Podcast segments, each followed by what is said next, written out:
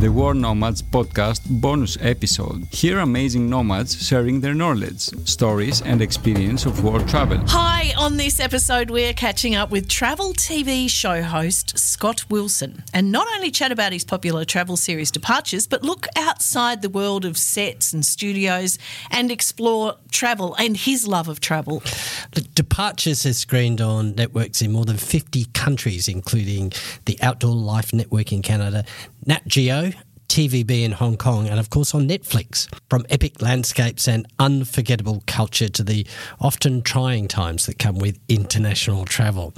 Departures chronicles the friendships, successes, and disappointments that befell Scott and his co host. Yeah, the show features high school friends Scott, as we've mentioned, obviously, and Justin, travelling to various locations around the world, accompanied by cameraman Andre. We kicked off our chat by asking Scott how did he develop his love of travel? uh, I think it started really early on uh, for for myself. Um, when I was five years old, um, my parents took uh, took the family, myself and my brother, um, across Canada um, in a fold down trailer, and uh, we went all the way to British Columbia and back, uh, kind of from the Toronto area where where I grew up. And so that was that was a long journey for for a five year old sitting uh, in the back of a non-air conditioned car all the way uh, camping all the way out. Um, and i think that was kind of the, the, the seed that was planted for for a love of travel and an understanding of of vast distance and uh, and really appreciating the road trip. Um, and uh, and from there, I mean, every summer, both my parents were were teachers, and so we had summers off together, and uh, and we spent the majority of them traveling through the U.S., through Canada, to the East Coast, to the West Coast, and uh, and around North America. And I think that was a really good building block for for a young guy to to understand his own country first and kind of his own surroundings before then starting to branch out and see the rest of the world as well. I know it's it's a big ask to think back that far, but at that time, do you remember thinking, what the most exotic destination imaginable might have been for you at that time? Not really. I mean, I did have a bit of a fascination um, with Europe and what Europe looked like. My mother was born in Europe, and uh, I was always hearing stories. I never really met either of my grandfathers. They both fought in the Second World War, and I had a fascination and a, a real keen interest in the Second World War. So, uh, trying to picture what those battlefields would have looked like and what those parts of Europe looked like was uh, was really um, you know, ring true and, and kind of top of my head when when I was younger for sure. And then you morphed into having your own TV show. How does that? yeah. You know, that's that's the ultimate. Growing up with a, a passion for travel, and then uh, then being able to to do it and do it in a TV show that was global. I mean, it was Netflix. Yeah, and I mean it. It uh, it was a lot of steps in between, obviously, and and going to to film school, and uh, we had uh, myself and my business partner, who was the DOP, um, Andre. Um, you know, we met in film school, became business partners, uh, and had a chance to work on uh, another travel show at the time.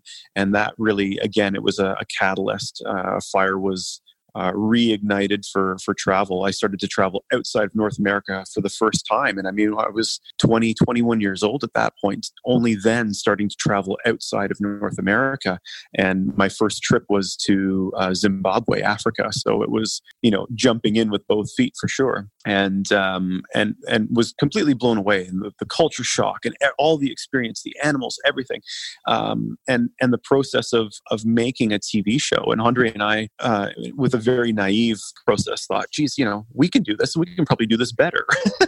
And so we uh, we did. We, we kind of emptied our bank accounts bought some equipment uh, flew to new zealand uh, we had a friend there who kind of put us up for a while and and shot somewhat aimlessly over four or five weeks and and came home trying to sift through all this footage wondering how it was going to look what we were going to do with it. And uh, and being our, our own worst critics uh, constantly you know building an edit tearing it down going back again and, and kind of saying geez you know who the heck is going to watch this? And finally uh, with the push of some friends and family we just sent a package out to uh, a Canadian network uh, here in Toronto, um, Outdoor Life Network, and and sent it to them and said, you know, it's it's now or never. We kind of have to see what happens. Um, and we sent it out, and the very next day we got a phone call and they said, you know, we love it. We need you to come in for a meeting. So, what was it you were trying to achieve? What do you think it was that was the lightning in the bottle? It, was it the way you were doing the storytelling, or was it just the places that you'd been to? Uh, a little of both. I think there was there was a lot of ingredients that helped helped to connect with with a lot of viewers. Um, I think there was a very um, realistic approach. I think uh, if a couple of schmucks like us could do it, the feeling was that you know anybody could do it uh, because there was certainly nothing special about us. We weren't, you know, privileged with lots of money. We weren't uh, famous by any stretch. You know, we were just two people with a passion for travel that wanted to go out there and and see the world. And um, you know, despite my childhood interest with with Europe, and while I still have an interest in Europe, we we did um, very consciously avoid uh, doing Europe in, in a lot of these episodes for for departures because we just felt like there was already most people had a pretty good understanding, preconceived notion of of what Paris looks like. It's in so many films. It's in, you know, it's just in everyday life so much that I think everyone has kind of a, a pretty good understanding, pretty good idea of what it looks like. So when it came to places like Madagascar, when it came to places like Ascension Island, uh, Libya, North Korea, it was like, well, these are the places that if we have no idea what they look like, then maybe that's a good indication that, you know, most people don't know what they look like. And those are the ones that we need to go out there and, and see and do, you know. And I think going back to the dynamic and that sort of approachability, uh, the way that, that we did things, um, and, and that we kind of wore our heart on our sleeve as, as much as we could. Um, the whole idea from the show from the get go was, you know, uh, the show that we had originally been working on uh, was very magazine format, it seemed a little forced and a little flawed at times. Um, and this was was more about, hey, you know everyone who travels knows that it, it isn't all smiles and sunshine. You get ex, you know extremely tired you get sick you get scared you get into uh, predicaments that you're not sure how you got there or how you're going to get out of. And so we wanted to to show all those ups and those downs uh, and to be as, as true and realistic to the travel process as we could. Speaking of how did you get there, getting into North Korea to film an episode for Departures, how did you achieve that? persistence. Um, uh, one of our, our producers, um, when we had spoken about it, um, I mean, this this came to fruition in, in the third season of Departures. So uh, we had talked about it near the end of our first season, and we we kind of tried for it in season two, and it, it never came to fruition. Um, there was uh, a gentleman um, who actually appears in the episode as well, uh, Nick, who runs uh, a company, Koryo Tours, out of um, Beijing. He himself is a British expat, and uh, and he's been living in Beijing for decades and decades now, and going into North Korea and forging uh, wonderful relationships with the people there uh, for I think at least two decades now. Um, and so he seemed to be the you know the guy to to really make it happen for us. There aren't many people who who can make it happen, and he seemed to be one of the few. And so, as you can imagine, he's approached all the time by uh, news agencies and outlets all over the world trying to gain access to North Korea, and a lot of them have. Uh, um, you know, maybe an agenda already set out for it. And he has no interest in doing anything but trying to uh, do good for everyone involved. He knows that you know there are there are a lot of things happening within the country that um, you know uh, are are highlighted often and and aren't uh, obviously uh, the the best of things to be uh, doing. Um, but for for us and our approach, what we were showing off is, look, we just want to go in and experience it as it is, you know, fly on the wall, and uh, as we have with, you know, other countries we had been to. And so, with the persistence and, and emailing him, calling him, and finally kind of sending him some some other episodes uh, that we had done of, you know, what at the time were referred to as axis of evil countries like Libya, to kind of say, hey, look, we're just going in and trying to, you know, talk with the people see what's going on and, and give it a very uh, real uh, approach. And and I think he he understood that. He said, yeah, you know what, this could be good for for everyone. And so finally, uh, we got on the phone with them. We had some discussions, and before we knew it, we were in Beijing and, and getting ready to to board a flight to Pyongyang. How do you feel? I mean, you're t- telling it like it is, and the the TV series is fantastic. But how do you feel? You know, does anybody ever say, "Well, you shouldn't be doing that. You shouldn't be helping regimes like that by showing that it's absolutely yeah yeah yeah absolutely i mean i know that uh, clips that we've put on our our youtube channel and everything of uh, of of the show of that episode um, certainly have uh, probably just as much if not more uh, comments than than any other and and we knew that it was going to be a hot button item um, but our job wasn't to go in and report on the bad things that are going on there and i, I think there, there's nobody that can deny that there are very bad things going on there. Um, but they're they are pretty well published, and our job again wasn't to go in and report. Our job wasn't to go in and uh, and either support, deny what's going on, any of those aspects. It was it was literally to to go in uh, and and try to see what what normal life is like as as normal as it could be in there um, and i think you know a lot of people were saying oh well you're just showing off you know everything that they they wanted to show you. Um, and they're absolutely right. I mean you, there was no way for us to go in uh, without risking life and limb and, and, legally crossing a border and trying to uh, you know do an expose on showing things that uh, that most people don't get to see, et cetera, et cetera. We knew going in that there was only going to be certain things they were going to allow us to see, and I, I feel like the way we filmed it, the way we told the story, and the way uh, our editors, who were phenomenal in putting the story together, uh, told the story. If you watch it, you, you don't really have to read between too many lines to understand what's going on there, and that they are they are certainly um, controlling exactly what we're showing off. And uh, you know, with a camera, it's it's hard not to uh, to do that. I mean, they're, they're not going to they're not going to allow you into uh, uh, military emplacements and stuff like that. You know, so so again, our job was we were given a window of seven days inside the country. We're going to show you exactly what we saw, and we're going to try to uh, you know give a voice to the people and the experiences that that we had there. So it's a funny thing, you know, like especially with you know regimes of any type, especially at the totalitarian end, shining a light on them. And it's that you can't control reading between the lines. It's impossible no. to do, isn't it? If you're a good storyteller, then that's where it's at. Exactly. Yeah, exactly. You know, um, we could have not gone, but I think that, you know, like it or not, it's creating even on our YouTube channel, even you know the comments below those clips that we put on, it's creating discussion. And you know what? If that that's got to at least lead to some good things. If it's it's bring it's coming on people's radar, people are talking about it, and sure, people have rightfully uh, some pretty strong opinions on North Korea and what's going on there, et cetera, et cetera. But um, you know, we were given the opportunity to to go and visit, and I think you know that may be a once in a lifetime kind of thing, and we we had to take it just like we did with with many other places we went. Well, some of the other places as well. You mentioned Libya. I mean, that must have been uh, an experience too. It was absolutely, yeah, and I mean that was just pre-revolution uh, Libya. You know, kind of before the whole, um, yeah. uh, like before all of those uh, uh, countries started to, to revolt, like with uh, Egypt, etc. Um, so it was it was during the the Gaddafi era, um, and so that was yeah that was a, a, very unique experience as well. But what's funny is i remember being in morocco uh, the weeks leading up to that and we were kind of fumbling and fighting to get our uh, our visa to, to enter libya while in morocco.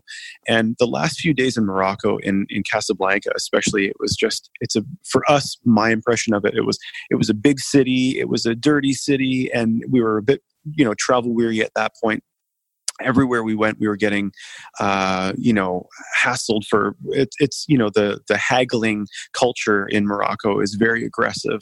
And uh, we were just we were a little we were getting to the edge of of getting kind of burnt out with the, the whole experience there.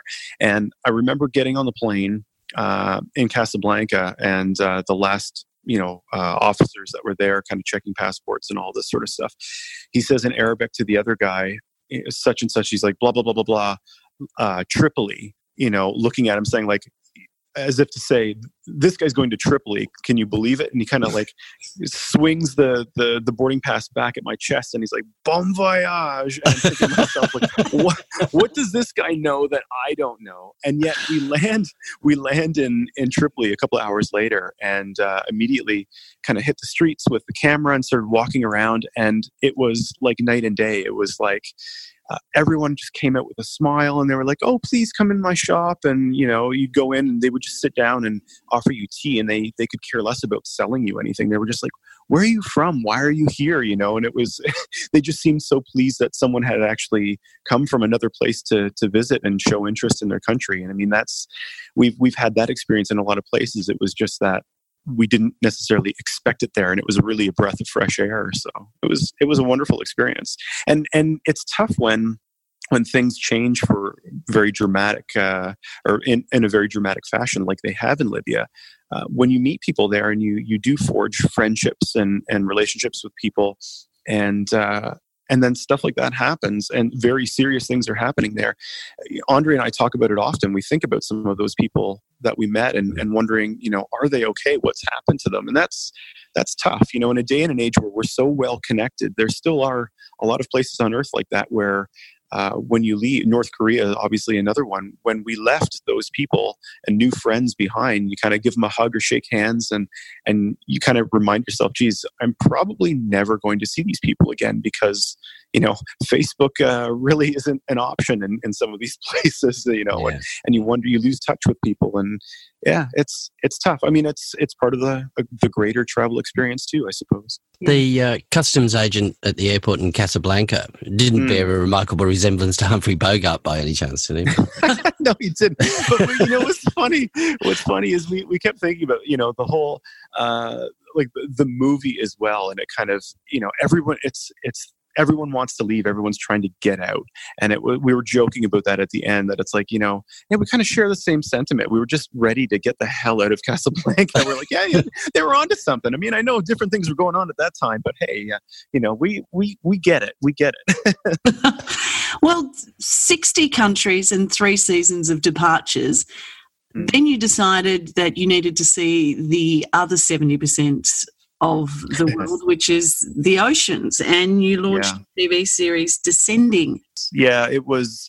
Uh, it was actually during our second season uh, of Departures where uh, we had our first taste of, of scuba diving and uh, in Brazil we had the opportunity kind of presented itself and we thought well we've got to do it and uh, and none of us had ever been before none of us had ever been diving before and um, and we, we loved the experience. I remember uh, Andre and I talking about it, you know, the night before, and I was a bit, I was a bit hesitant. I was thinking, geez, you know, can I can I fake a cold so that I don't have to dive? Can I kind of weasel my way out of this in one way, shape, or form? Uh, and in the end, you know, kind of going forward, because I'd always had a problem, even duck diving in in a pool or in the lakes here uh, in the summer I could get so far and I'd get that pressure uh, sensation in my ear. You know, I couldn't go and I couldn't uh, equalize. Um, and so I had a very patient instructor who was with me that day, that first dive, and uh, kind of walked me through it as, as best he could. And I had that aha moment where I kind of figured out, okay, here's how you, you know, you equalize and clear your ears. And as soon as that was done, it was like a, a veil was lifted off my eyes and all of a sudden i started to focus on this underwater world around me and it absolutely blew me away. And uh, I, have probably said it before, but um, it was it was truly like having access to another planet all of a sudden, just instantly. And uh, and we came up from that dive, and Andre and I were were just dumbfounded. And we, I think we knew at that point that that was going to be the next passion project. And uh, it, it, took another year, and we were, you know, happily involved in another year of, of departures. But when uh, when we decided to kind of call it quits, or at least put pause on on departures, um, Andre and I were were already kind of fleshing out the idea of descending, which we knew we wanted to have a dive show that went beyond the means of of some of the other dive documentaries or dive shows that we had seen. Um, similarly to Departures, we wanted it to be approachable. We didn't want it to be something like a uh, you know a, a, blue planet bbc level i mean of course from a cinema uh, cinematography standpoint that would be wonderful um, but just a lot of the documentaries, these blue chip documentaries that we would watch underwater, um, were were putting making me feel like as a newbie diver there was no way i could get to that stuff. It was dr robert ballard going for the titanic or, or things of this nature. This was hey again, if if we can do it, you can do it. Let's go see. And it was salt saltwater, freshwater, cold water, salt water, uh, or warm water, uh, like the tropics, Iceland. We wanted to show um, as much as we could of of the diving, the underwater world, the diving world that was open to us and and to the rest of the world. Tell us what happened when you were capturing footage in Indonesia in the in the small plane. uh, I it all happened in a flash. We were in, um, yeah, an ultralight. Uh, Andre had gone up uh, with the pilot first to get some aerial footage, and come back and uh, and said, you know, Scott, you've always had this this uh, this passion for for everything aviation. Why don't you go up for a flight and we'll kind of make it part of the story? And, you know, your last sort of look at Raja Ampat, this remote part of Indonesia. And uh, it didn't take much coaxing for me. The pilot himself um, had a lot of fun, took a lot of liberties. We had noticed, you know, he's a little bit of a hot shot and hot dogging around in this thing. Uh, and I think it uh, it got the better of him when I went up with him and we kind of flying around and, and having a look at uh, at some of the, the remote parts there of, of Raja Ampat. And then we were we were cooking along quite close to the water, very, very low, and we blew over top of um, a pod of dugongs, like manatees. And uh, because we were so low, we went past them so quickly, uh, we both noticed them, and he yanked back on the stick to gain altitude. Uh, so we could get a better look at them. Uh, and obviously, anyone who knows anything about aviation, um, with that uh, you know increased angle of attack, you're bleeding off the airspeed, and so the plane is uh, is slowing down, uh, losing airspeed dramatically. Then when we saw them off the to the right side of the plane, he banked hard to the right, and I think basically what happened is he stalled that that wing, that outer wing, and uh, we started plummeting back to earth. So my guess is from maybe four or five hundred feet, um, we were coming back down towards the ocean straight, like absolute nosedive. And in my head, I'm thinking, this guy knows what he's doing. He's a hot dog. He's going to just kind of swoop out and pull out at the last minute. and it was, uh, it was literally the last millisecond that my brain kind of processed. There's no way, like, there's no way we're getting out of this. And then, bam! Instantly, we we hit the water. Um, I remember being underwater and thinking, okay, well, I'm alive so I need to get out of here and reaching for the the little release point of the the five point harness in the middle of my chest and grabbing it and it coming perfectly undone and and you know swimming right out of the harness perfectly. It was the kind of thing that afterwards I was thinking we could have landed safely 200 times in a row and I would have fumbled with it looking directly at it. And some miraculous reason, uh, you know, I was able to do it you know with my eyes in salt water after hitting the the, water and and swam out and uh, yeah so it was it was over in an instant and i keep saying like my my brother uh, who's the field producer on on that shoot uh, they had seen the plane go down. I, I, I know it was a thousand times worse for him than it was for me because he didn't know the result. You know, I just it happened in an instant for me, and and we were out, and I clambered on top of a, a pontoon that broke off of the wreckage, and and we sat there waiting for rescue. you know, for him, there was a good hour or so where they were looking for us. They they had no idea if we were alive or, or dead. So, wow, yeah. And this was for descending, uh, kind of ironic, really.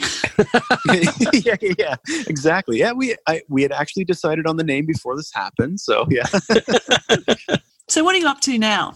Now, I mean, with with these kind of travels, they uh, they become part of you and, and, a part of your life, and for us, a part of our career too. So, I mean, certainly uh, on the, the personal side of things, uh, with family, I still travel um, uh, on my own, but for for work, uh, for a career as a documentary filmmaker, we're still actively traveling. So, Andre uh, had a, a wonderful project that he completed a little over a year ago for National Geographic called Over the Horizon and uh, in some markets, I believe it's called uh, My Pacific Quest.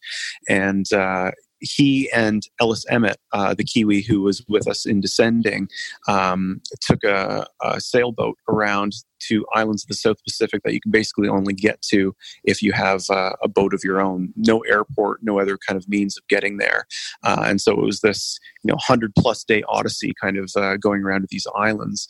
Um, that garnered Andre his his first Emmy nomination, uh, which was wonderful. Um, and then he and I have uh, have been working on a, a project which I can't get into too much detail yet, but for uh, Discovery US um, with the Cousteau family uh, back underwater again, uh, again like travel uh, and like many aspects of uh, of my life with motorcycles and airplanes, uh, they become a part of you and and you just can't let them go. So diving, diving and filming and traveling are are all recurring themes for us now. So there's a, a project that we're putting finishing touches on there um, that we're looking forward to.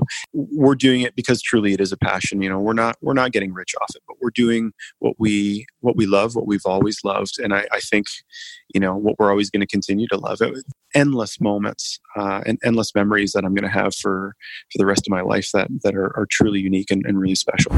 So great to chat with him. A tv star really. Well he is a tv star. Well, he's a tv star. Yeah, you know, talk about being in the right place at the right time though. Yeah you know? uh, and the show is hysterical to watch particularly uh, Justin, who knows no boundaries. Oh, fair enough. By the way, Departures won a Gemini Award, which was handed out by the Academy of Canadian cinema and television, and it recognises obviously achievements of Canada's television industry, a bit like the Emmys, Phil, or the BAFTAs. Fair enough. I guess we should mention our own award oh, too, which really? I'm pretty happy about. The World Nomads podcast has been uh, named as an honoree in the 2019 Webby Awards, which is pretty fantastic. I'm pretty pleased with that. The best branded podcast or segment for 2019. And well done, Kim. the Webbies are things on the net. Yes. You uh, can get the World Nomads podcast on iTunes or download the Google Podcast app. Subscribe, rate, and share. And please tell your friends about us. Next week, big episode, we're going to reveal the winner of our travel writing scholarship to Portugal. Yes. See you then. Bye. Amazing Nomads. Be inspired.